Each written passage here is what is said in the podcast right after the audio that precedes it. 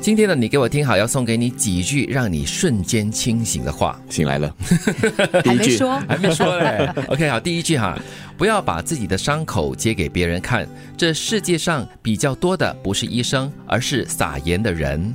嗯，好悲催哦。对哦，这也是非常残酷的现实哈、是 可能要学一下动物吧。一旦有伤口受伤啊，他们通常就会躲起来，然后通过自舔的方式来自愈，啊，自己舔伤哈、或者或者是去找一些什么药草啦，这样子来 吃。嗯对，其实可以把自己的伤口揭给一些人看啦，那些人是值得你信任的，而且你亲近的人啦。嗯，他可能不是医生，但至少他不会撒盐。对呀、我是觉得说，可能这句话提醒的就是不要动不动就把自己的弱点跟脆弱的地方展示给一些不熟悉你的人或者是陌生人看咯。嗯，也提醒你不要太容易相信别人。嗯嗯，第二句话呢，就是人只要无事可干，马上就会无事生非，吃饱撑着， 就是太空闲吧，然后就到处惹是生非咯。哎，真的，我我们从小到大，如果犯什么错啊，就是妈妈一定会讲的，你吃饱闲着啊，啊， 这把太空闲是不是、啊？对惹是生非，真到的处惹事以哦。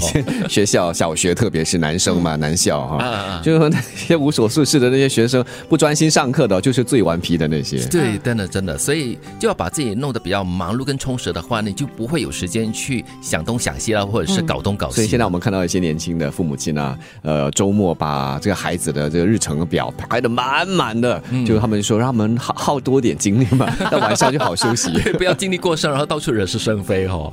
那第三句话呢，就是没有实力就对别人好，容易被定义成讨好，会吗？哈，可能你很容易让人看出那个弱啦，嗯，是是这样的原因吗？可能是，就是可能你在对别人示好的时候呢，有点过了度，嗯，或者是太过用力啊。其实人很自然会这样子的。当我们自己觉得自己就是比较差一些、嗯比较虚一些，很自然就会变得有点卑微这样子。嗯啊啊啊我觉得是双方的态度吧，嗯就是那个没有实力的人，你对别人好，为什么？嗯嗯，出于真心诚意，还是真的就是为了讨好，哦，或者是为了从对方的身上得到一些好处就之就类的贪嘛，对吧？哦啊、所以你的这个行为举止可能就是很明显的再了。来就是外人怎么看，又或者是当事人怎么看。嗯，他是觉得说，哎，你真的是来攀我，来讨我的好处，还是纯粹就是因为我们是朋友？嗯，第四句话呢，就是背后爱议论你的人，往往都是不如你的人，因为比你牛的人根本没空搭理你。也对，啊，是哦，也是跟第二句有一点相似了。哎呀，没事干嘛？对，